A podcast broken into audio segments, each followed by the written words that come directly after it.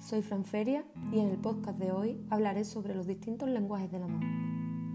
Un estudio científico realizado por varios profesionales de diferentes universidades concluyó que el lugar del cerebro donde se originan los sentimientos cuando estamos enamorados es la ínsula, la cual, curiosamente, se encuentra ubicada junto al núcleo estriado, lugar donde se origina el deseo sexual. Pero una cosa es donde surgen estas emociones y otra muy distinta es la forma en la que cada uno expresamos lo que sentimos. Hay miles de formas diferentes de expresar el amor y en ocasiones el modo en el que la otra persona lo hace no siempre se parece al nuestro, por lo que podemos pensar que no tiene interés en nosotros. Que la forma de expresar el amor sea diferente no significa que se quiera menos. Sabemos que cada persona tiene maneras singulares y propias de hacerlo. Conocer los lenguajes del amor nos ayudará a saber cuál o cuáles encajan más con nosotros y de qué manera nos gustaría ser amados. Según Gary Chapman, existen cinco lenguajes. Estos diferentes lenguajes pueden ser de gran importancia para que una relación mejore, ya sea tanto una relación de pareja como una de amistad o familiar. Nos ayuda a tener presente las diferentes formas en las que podemos expresar nuestro amor y también a identificar cuando nos lo demuestran a nosotros. Un tipo de lenguaje es el contacto físico, las caricias, los abrazos, los besos. Es la forma de comunicación más sencilla y directa.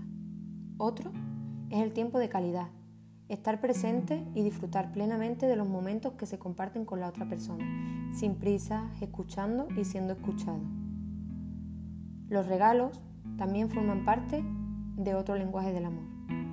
No tienen por qué ser de un valor económico alto ni tampoco materiales es una forma de demostrar al otro que se le ha dedicado tiempo a pensar en su justo y siempre se entregan sin esperar nada a cambio, solo para expresar amor al otro. Las palabras es otra de las formas. Verbalizar palabras de apoyo, de comprensión, de cariño y respeto es importante para que la otra persona sepa lo que sientes. El último tipo de lenguaje, pero no menos importante, es el relacionado con los actos de servicio.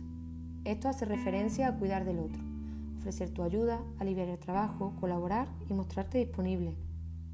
Estas cinco dimensiones o lenguajes tan básicos se pueden llegar a descuidar en medio del ruido y las prisas del día a día, descuidando la forma de expresar el amor y provocando un deterioro en las relaciones.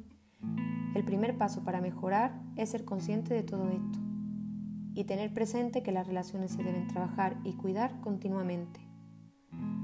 Además, expresar amor tiene muchos beneficios.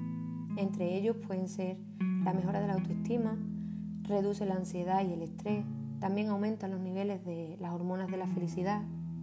Por lo tanto, después de todo esto, lo mejor es ponerlo en práctica y que no solo se quede en esta pequeña reflexión. Toda persona sana tiene la capacidad de expresar los cinco tipos de amor.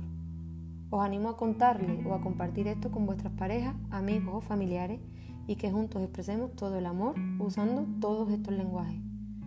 Espero que os haya resultado interesante y sobre todo de ayuda. Gracias por escucharme y un abrazo para todos.